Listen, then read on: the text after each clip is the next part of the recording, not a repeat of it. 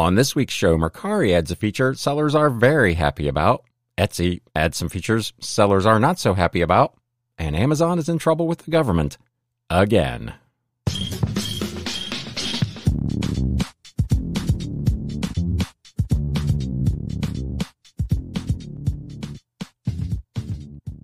What is up, Galaxians? Welcome to episode number 205 of the Galaxy CDs Rocks and Flips Reseller Talk podcast. My name is Ryan and I will be your host. We've got a big update with reselling news from Etsy, eBay, Mercari, uh, the post office, and more.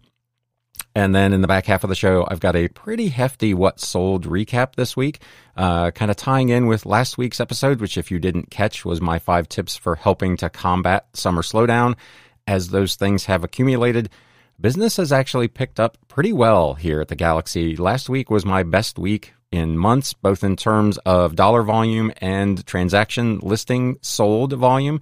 So those little, what seemed maybe like obvious tips are actually working in my case. So if you haven't caught that video, I'll leave a link in the show notes and the video description down below so you can go check that out uh, and hopefully maybe get some traction with your business for summer slowdown. But let's get into this reselling news.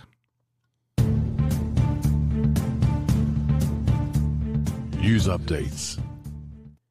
So, first up, Mercari has finally gotten with the program and added 4x6 labels.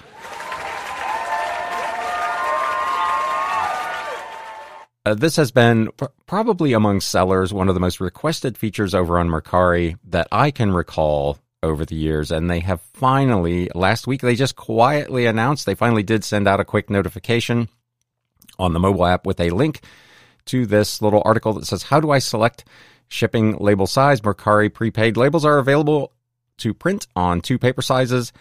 Eight and a half by 11, which has always been there, which is best for inkjet and laser printers, they say, and four by six, which is best for, of course, the thermal printers like the Rollo and the Zebra and all those. So, uh, they walk you through how you can select the correct label, navigate to your order status page, scroll to shipping information slash label, tap set paper size, select your preferred paper size, and tap save on your order status page. You'll see your saved paper size option, and you're done. Just print your label. So, really straightforward. Uh, kudos to Mercari for finally getting this implemented. Etsy, however, has been making some changes. Some of these may be just tests and things that they're looking at trying to do, but sellers are not particularly thrilled with some of the things that they're seeing. This is not something that all sellers are seeing. It's not on all pages, so it's pretty hit or miss. But there are some things going on over at Etsy that you might want to be aware of. Number one, they are now uh, appear to be showing detailed seller ratings, kind of like eBay does. They're displaying a new feature in the reviews section of sellers' listings. And the fact that only a few sellers reported seeing this indicates that it is likely, as I said, a test. The grid calls to mind eBay's detailed seller ratings that show up in the seller feedback of sellers' listings, showing the numerical value for description, accuracy, shipping cost, shipping speed, and communication. A screenshot of the Etsy grid that e-commerce bytes, where this article appears, it, uh, looked at, viewed, similarly shows a numerical value, but for just three areas rather than four item quality, shipping, and customer service. They ask the question where would Etsy get those numbers? The Etsy help page on reviews explains that buyers using the Buy on Etsy app for iOS can give a star rating for the item quality, shipping, and seller customer service in addition to the overall rating. So apparently, this is not something that's available yet to buyers using Android or who are leaving reviews on desktop. However, the page explains, quote, only the review's overall star rating is visible publicly. However, when e-commerce bytes went to look, uh, they found that that was not, in fact, the case. Uh, they have here a screenshot, and I will, of course, link to this and all these articles today in the show notes and the video description below. They looked at one listing and those things were actually displayed. Uh, it's probably a little hard to see if you're watching on YouTube. If you want to see what it looks like, uh, click on over to that article. Um, but this is something sellers are not real pleased about. Uh, the article notes just as eBay sellers can be sensitive about feedback policies, so too can Etsy sellers about review policies and practices. Readers may recall that many sellers had been upset last year when Etsy displayed old negative reviews at the top. So Etsy has some issues with reviews and how they display them. And this is kind of one more thing going on over there that uh, the Etsy seller community is not real happy about. Another thing, uh, it's a it's a bash on Etsy kind of episode, I guess. They are now inserting search links directly into a seller's photos. When a shopper lands on a seller's listing on Etsy or eBay or anywhere for that matter, the seller wants to optimize the page so that the shopper will click the add to cart button and purchase the item. So when sellers see marketplaces try to take shoppers away from their listings, this article says they get peeved. Etsy and eBay sellers have been forced to resign themselves to the fact that marketplaces insert ads in their listings. We talked about this last week and a few other times on this show, but it's this article says it does not stop there. A reader wrote in to e-commerce bytes to let us know that Etsy added a photo to their listing that includes hyperlinks that, if clicked, take the visitor to a search results page. A potential buyer they said, had an inquiry about an item I was selling on Etsy. As I was scrolling through my pictures, I noticed the last picture had text inserted inside bubbles. These bubbles were the tags that the seller had used when they made the listing so that it could be found. Etsy has inserted them into this picture box, and when you click on them, it takes you out of the listing and into a new search results page. The writer of the article went to a random listing on Etsy, scrolled through the photos, and found that indeed that last photo contained a label saying related searches and included the following links to search pages for the tags the seller had included in their listing. So this is for me really problematic. When I put up my pictures of my thing, if somebody clicks on the picture, I don't want them going somewhere else. I want them to see the picture. Now, of course, you would have to click in this text bubble, but you would naturally think that this is something that the seller has done, when in fact, in this case, it's something that Etsy is doing. Sellers, they note, had first noticed Etsy inserting links in their photos back in February, which they reported at that time. Etsy tests appear to send shoppers away from sellers' listings. Another issue that sellers may have with the latest feature, or again, it may just be a test, is it isn't clear to shoppers, as I just mentioned, that clicking on the links would take them to results that include other sellers' listings. Shoppers might assume since the seller is responsible for those photos that are included in the listing, it was the seller that added those links. The label related searches that Etsy features at the top of the photo could be confusing to shoppers. It certainly may have sellers wondering about the wisdom of investing in marketing to drive shoppers to Etsy listings, given the fact that they may be enticed away to other sellers' listings. So they're referring here to if you're doing your own offsite marketing and you're spending your own money advertising your Etsy listings to drive a buyer to Etsy, and then that buyer clicks on this bubble and then goes by and buys from somewhere else, you have essentially spent your advertising budget to make someone else money. So this one to me is I guess I understand why Etsy is trying to do it because they just want to maximize their sell through, but this using my listings and your listings to try to accomplish that to me is a bit uh, problematic, let's say. And as if that wasn't enough, uh, Etsy made some changes to their terms of use and limits of liability and changes in their arbitration clause. Uh, you probably got, if you sell on Etsy, you probably got a notification about this, but Etsy is limiting its liability and making other changes to legal provisions in its terms of use that buyers and sellers agree to when using the site. Legally speaking, the article points out visitors agree to the terms even if they are simply browsing the site or apps, according to the new agreement. So you don't even have to have an account. If you just go and search on their site and use their site for any reason, whether you are a registered user or not, you are tacitly agreeing to these terms of service. They will go into effect on July 24th.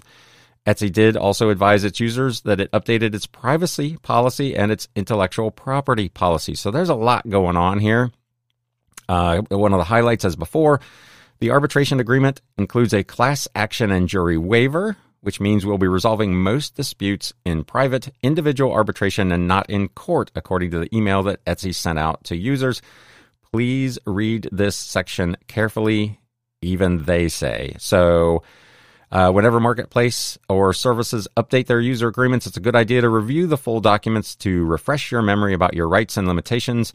As a reminder, to be sure to read Section 11 of the new Etsy terms, arbitration agreement, and class action waiver, as well as the new privacy and IP policies. So, if you are a seller on Etsy, and you ignored that message, you might want to go take a look at that. Uh, there's a lot going on there. So I'm not going to go over all the details, but just be aware there are changes coming to that policy effective on July 24th, and your continued use of the site, as they say, constitutes your agreement with those changes. Moving on to, over to TikTok, they are transforming into a shopping platform. Uh, they have had selling available on TikTok for quite some time, but there are two new reports in recent days that show how the social media app is working to capitalize on users' propensity to shop products featured in its short form videos. Uh, this article points out that TechCrunch said TikTok confirmed a report in the Financial Times that it is testing a new shopping section in the UK called Trendy Beat, where it is offering products for sale that are shipped and sold by a subsidiary of its parent company ByteDance. So they're not selling your stuff, they're selling their own stuff in this. So this is interesting. TechCrunch indicated that in the US, TikTok was focused on adding new merchandise to TikTok Shop, which lets brands sell items on the platform. Uh, the information reported the following day in the U.S. that TikTok was building out a fulfillment service as well, comprised of third party logistics companies, and said it was testing the service with U.S. sellers. The writer noted its approach contrasts with those of competitors like Amazon, which has spent tens of billions building its own logistics network over more than two decades. TikTok did hire, this article points out, a former Amazon and Alibaba executive to head this U.S. logistics effort, according to a tweet from the informants Ann Gehan, who, with Theo Wayt, broke the original news. TikTok eventually plans to sell its own Amazon Basics like products through TikTok Shop to U.S users. So they're going to be competing with all the rest of us. Uh, they note it'll be interesting to see if TikTok's push into fulfillment works out better than it did for Shopify, another successful software firm that tried to move physical goods in the real world. Shopify, they say, gave up after spending four years and billions of dollars on that effort. So TikTok getting into e commerce in a pretty big way. Again, this is interesting to me I guess it would indicate maybe that they're not particularly concerned about potentially being banned in the United States. If they're making this kind of an investment in their ability to sell and ship products, they have to be pretty pretty confident that they are going to continue to be a going concern here in the U.S. So you can let me know if you're watching on YouTube in the comments down below what you think of all that. Uh, but that is what's going on over at TikTok. This article, also on e-commerce bytes, says request an exception if you don't want eBay to publish your address. This is week three in a row now. I think we're talking about the Inform Consumers Act. The Federal Trade Commission is going full steam ahead on enforcing this new law that takes effect next week that requires marketplaces to disclose sellers' names and full addresses to their buyers. Last week, eBay sent the following email to some sellers informing them that they must request an exception if they don't wish eBay to publish their full address. The subject line read, Check for an exception to sharing your full address with buyers. It points out specifically that the requirement applies to high volume sellers like you who have both reached $20,000 in annual gross revenue and sold 200 or more new condition items. So that's fairly specific. They have to be new items. We appreciate your dedication to selling on eBay and wanted to let you know that there are two exceptions to this new requirement that you may qualify for. If your address is your residential address, you're selling out of your home, and that's the address you use, only your state and country will be shown.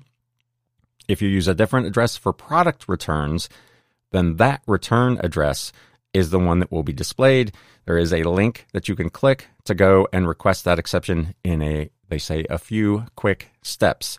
Uh, you can also request an exception by navigating to your personal slash business info in your account settings within My eBay. If you think the above exceptions may apply to you, please take some time to put in a request before this new law goes into effect, which is on June 27th, which is, uh, depending on when you're listening to this, maybe in a day or two, or it may have already passed. For more information on how the Informed Consumers Act applies to you as an eBay seller, you can visit their dedicated page in Seller Central we talked about last week. Unless Congress delays enforcement, as some sellers have petitioned it to do so over issues they experienced getting verified on Amazon, the FTC must enforce the law beginning on that date, which it made clear in a notice on its website.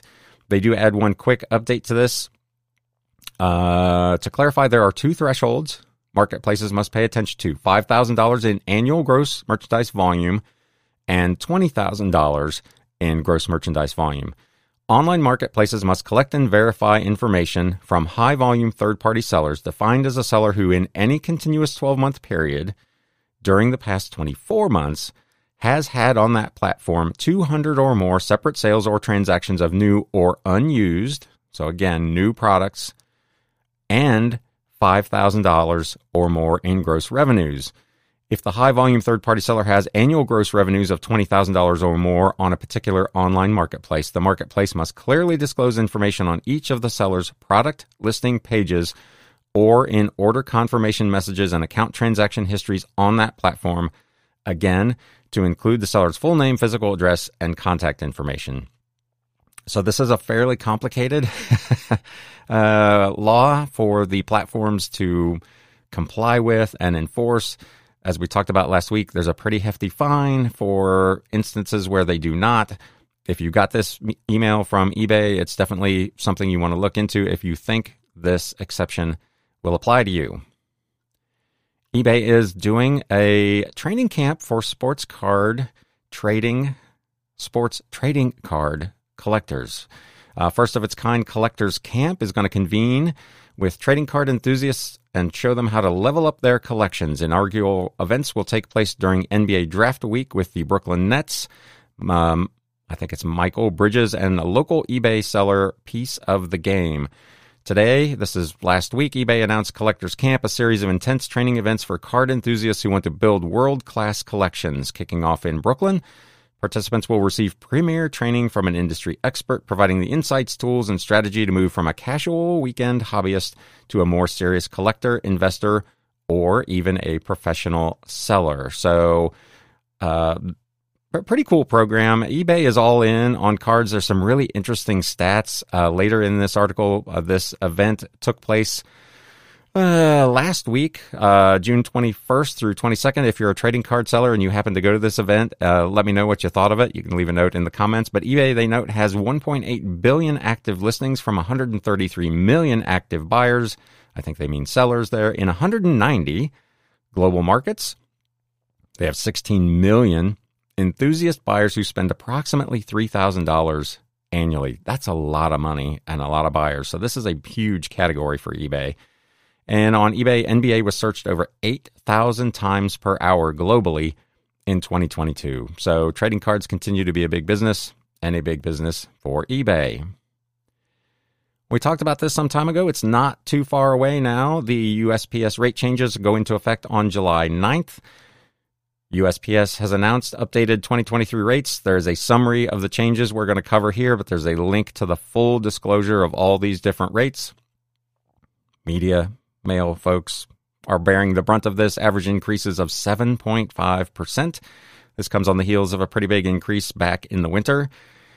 Parcel ground select packages up to 20 pounds have increased and decreased rates depending on where, where the weight and the zone is. There's again a chart that you can get to through a link if you want to see what those changes are. There are no changes as of this time for Priority Mail, Priority Mail Express, or First Class Package.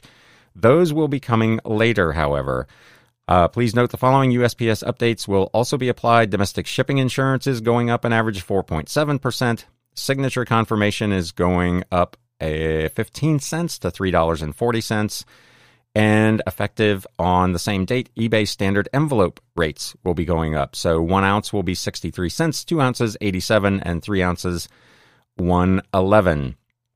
Uh, note that you USPS Ground Advantage is coming also on that same date.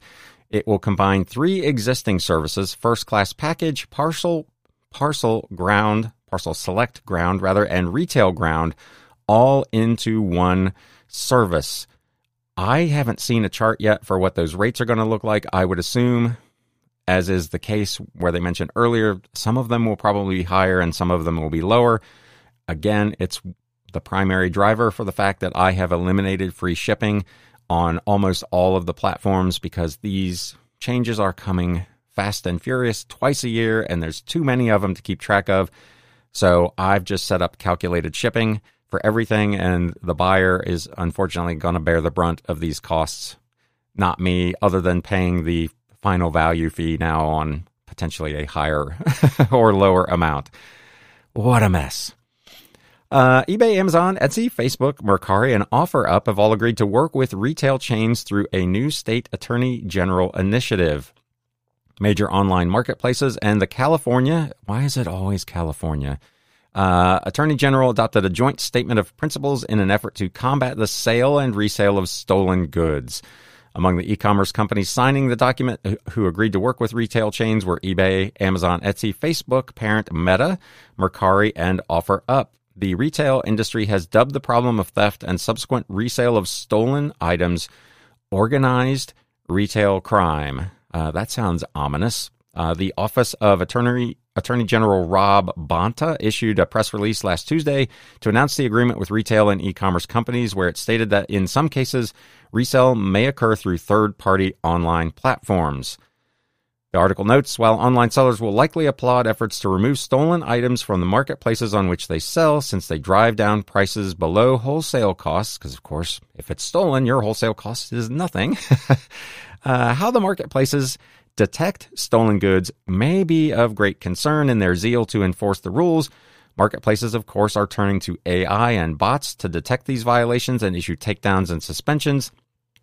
But they note the automation can be overly aggressive.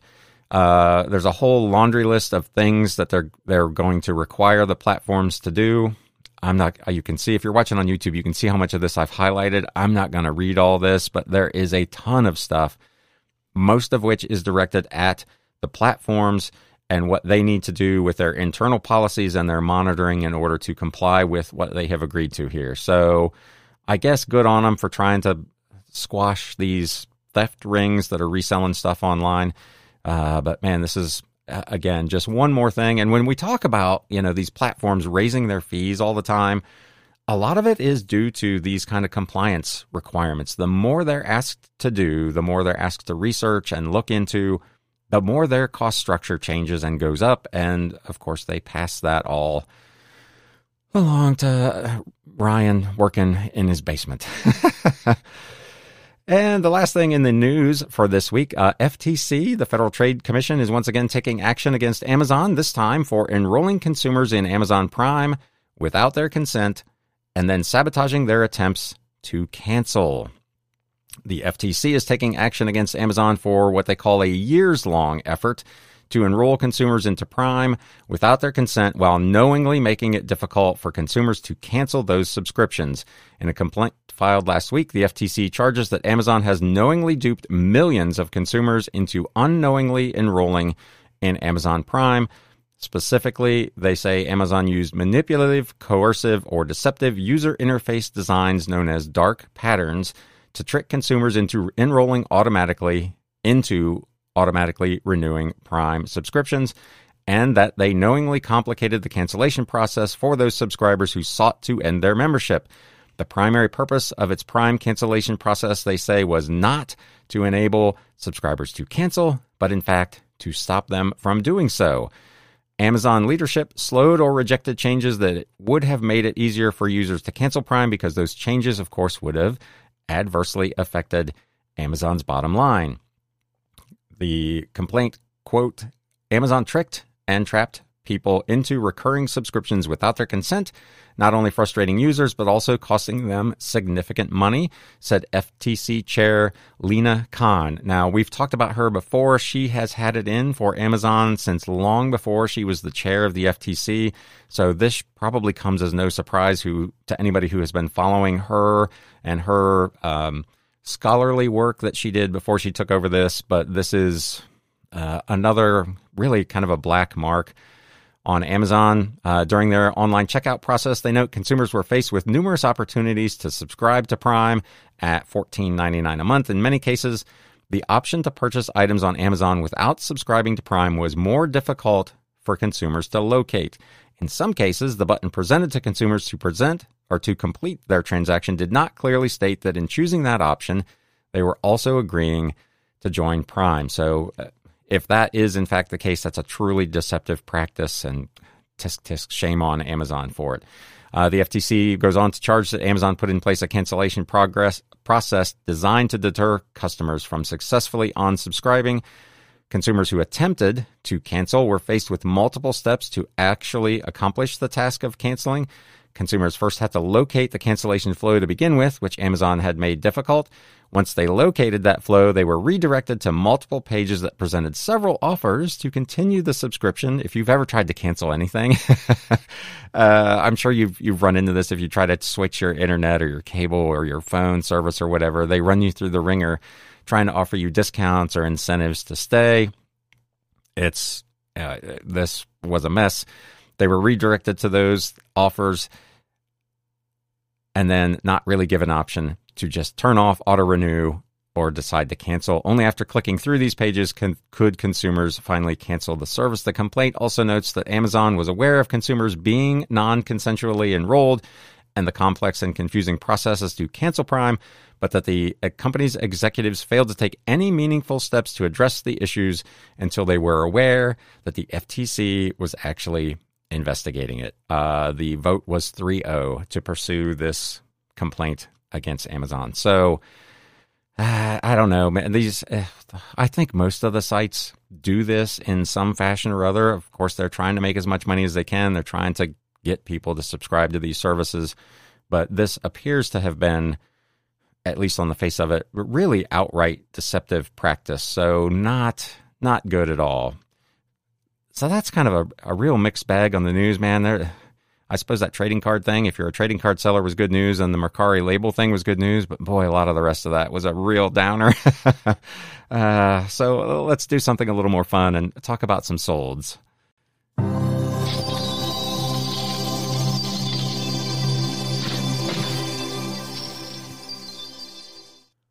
As I mentioned, I've got a whole bunch of stuff this week. Uh, we're just going to get right into it. Back to the nameless one, uh, Bio Biosophical Poems by Frederick Kettner. This is a hardcover from 1934. I had it listed for $21.99 plus shipping. I got an offer of $20. This was part of a big lot that I own for about 16 cents, so I went ahead and took that deal. This was kind of a weird one. So when I'm out at sales and I find like old medical books, I will usually take a chance on them because you can usually get them super cheap. This one was the fifth edition um, trade paperback of the ADA PDR Guide to Dental Therapeutics, a fifth edition paperback. I picked it up for 50 cents at an estate sale maybe six weeks ago. Listed it for $24.99 plus shipping. Again, got an offer of 20 bucks. Went ahead and took that. So, uh, medical textbooks are probably, if you're a bookseller, they're worth taking a moment to look up to see if they have any value. I talk about these all the time.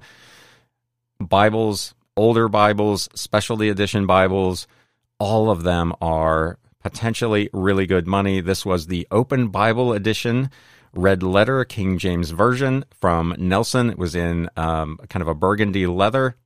This was one I picked up at an estate sale for a dollar. I had it listed for $24.99 or best offer. Got another $20 offer and went ahead and sold that. Uh, Bibles are uh, can be fantastic money. And occasionally you can get them free. Some sellers, some like estate sellers and some people at garage sales just won't charge you for Bibles. They'll just give them to you. So definitely worth taking a look at. This was an interesting book from the big 15,000 book lot. So I own this for maybe four cents, four and a half cents. Random Ramblings in India by William H. Danforth. This was from 1928. He was an executive with the Ralston Purina Company. This was a softcover book about his experiences, I guess, setting up their business over in India. I had it listed for $27.99 plus media mail shipping.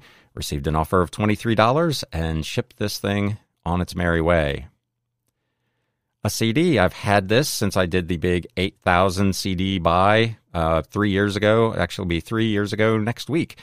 Uh, Blood of Abraham, Future Profits. This was on Ruthless Records from 1993. Pretty hard to find album. I had it listed for $32.99. I had it on sale for 30% off, so $23.09 plus media mail shipping. Again, on a cost of goods sold of about three and a half cents. This was kind of a cool book. This I picked up at an estate sale as part of a big lot purchase. So I'm probably into this thing for maybe 25 cents. uh, from 1965, a Japanese Tatsuo Miyawaki origami fun book, and it included a bunch of folding paper. So this was a really cool little book. Um, it had like you know the origami swans and all that kind of stuff. Where whoever owned this previously had done all of those and uh, taped them into the book, but it still had a lot of stuff to do. And I think there were like 96 sheets of the whatever the specialty paper is to do origami with. So I had this thing listed for twenty four ninety nine plus first class shipping because it had other stuff in it besides the book. Sold it for full price, twenty four ninety nine plus shipping. Over on Mercari, uh, this was part of a, again another big lot of books. I own this for about five cents. Field Book of Common Mushrooms, new and enlarged third edition from 1948. It was a hardcover with its dust jacket really interesting book. Lots of great illustrations about um, mushrooms and the like. Really cool book.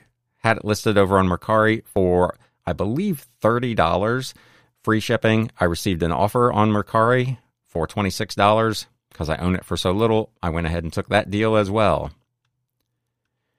Uh, this is literally the first time I have had that I can recall a Mercari bundle purchase. So I had two books listed uh, the Holy Bible New International Version from Zondervan from 1979 and the Living Bible Paraphrased from Tyndale in leather from 1973. They were listed respectively for 12 and $23, so $35 with free shipping. I had a buyer that sent out an offer of $28. These two Bibles I picked up at a sale for 50 cents a piece last week, so again, I took that offer.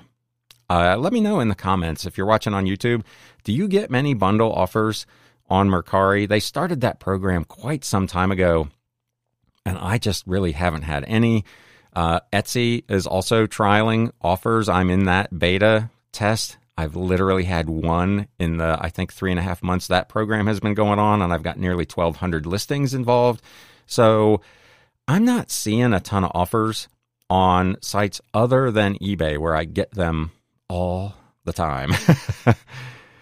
Uh, speaking of Etsy, the first sale over there, this was another a, a massive book from 1937.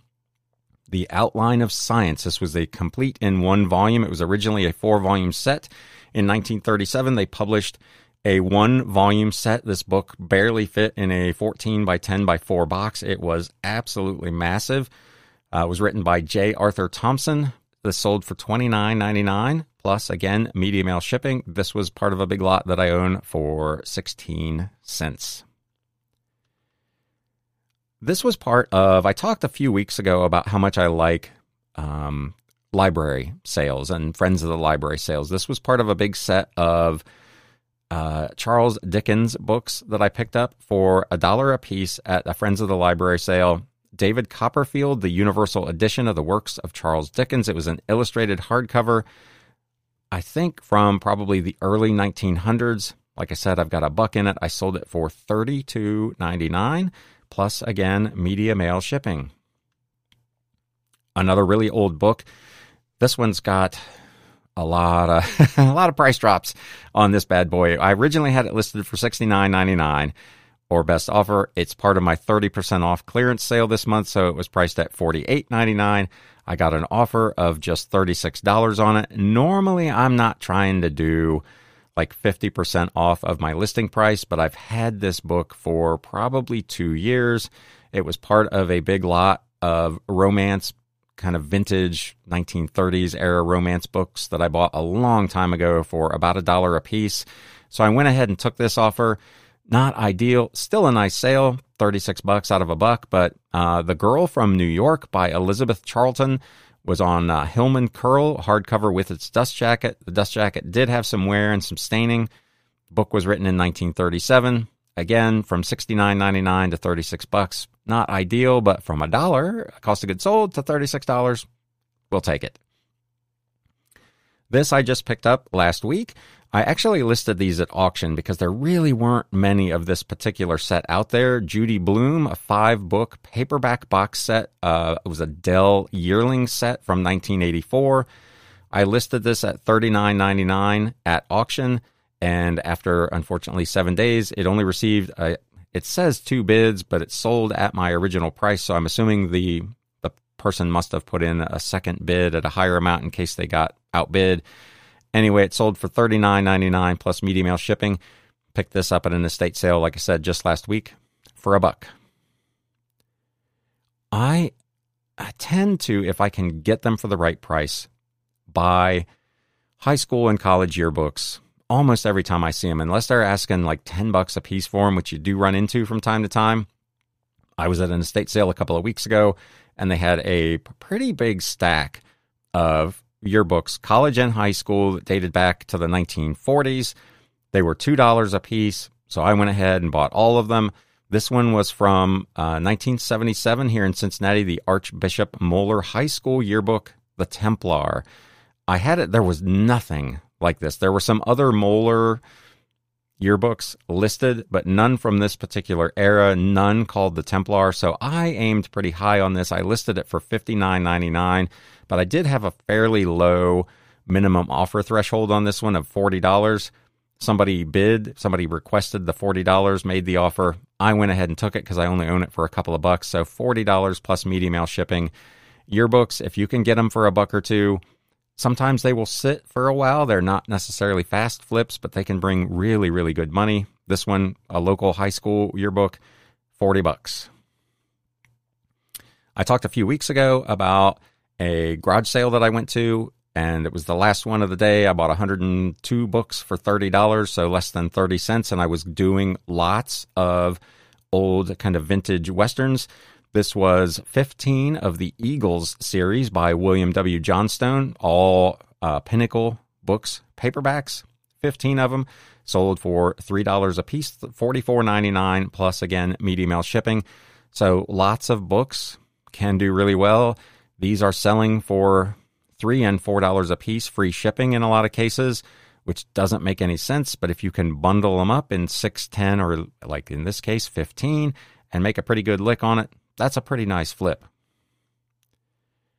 This was a cool old book, again, part of a big lot. Uh, owned this thing for, I think, 50 cents. Ben Hogan's Five Lessons. This was a deluxe edition, illustrated hardcover in its slipcase, was a first edition book from 1957. I originally ran this at auction. It got a lot of watchers, but nobody bid. I had the auction originally starting at $39.99. When nobody bought it, I relisted it fixed price at $54.99 plus shipping. Received an offer of $45, which I went ahead and took. So I guess in this case, nobody bidding on it at auction actually made me an extra five bucks. And this is our last one for the day. Uh, Algebra for the Practical Man from, I believe it's J.E. Thompson, second edition from 1946, from the Mathematics for Self Study series. I've talked about these books a couple of times in the past. They, I, I got to be honest, I have no idea why this is the case, but they are incredibly valuable, especially if they have their dust jackets. This is the third one of these I've sold. This one went for $74.99 plus media mail shipping. I own it for $1.15 from a garage sale purchase I did sometime back.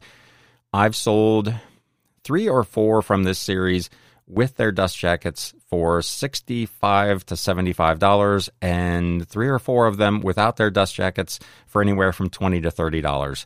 So if you're inclined to look around for books and you see these uh, again, it's the Mathematics for Self Study. They were produced by D. Van Nost, I think it's Nostrand Company, written by this J.E. Thompson fella, 1930s through the kind of mid to late 1940s era.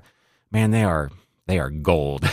uh, I will take that all day from a buck fifteen to seventy four ninety nine. That is, uh, what's the word I'm looking for? Outstanding.